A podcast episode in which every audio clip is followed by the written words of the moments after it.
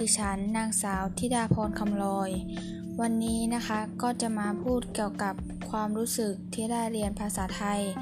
ในภาคเรียนที่ 1 ในปีพศ 2564 นี่ค่ะ ก็ความรู้สึกที่ได้เรียนในรายวิชาภาษาไทย ในเทอมนี้ก็มีความรู้สึกว่าการเรียนออนไลน์มันไม่ได้ทำให้นักเรียนเข้าใจร้อยเปอร์เซ็นต์และมีการเรียนที่น้อยลง ได้ความรู้ที่น้อยลง แต่มี แต่ก็มีครูที่คอยสอนคค่อนข้างที่จะทำให้นักเรียนเข้าใจในระดับหนึ่ง แต่ด้วยสถานการณ์โควิด -19 ระบาดหนัก จึงไม่สามารถให้นักเรียนไปเรียนที่โรงเรียนตามปกติได้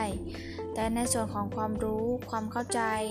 ครูก็สามารถให้ความรู้ความเข้าใจกับนักเรียนได้ ได้ดี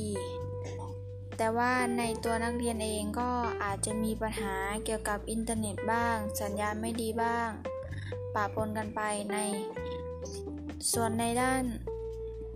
ความรู้ที่ได้ จากการเรียนภาษาไทยก็คือ ได้รู้ในส่วนของการทำพอดแคสต์ การหารายได้ด้วยตนเอง การฝึกเขียน การฝึกอ่าน ได้ฝึกการพูดไปในตัว และอีกมากมายหลายอย่าง ขอบคุณค่ะ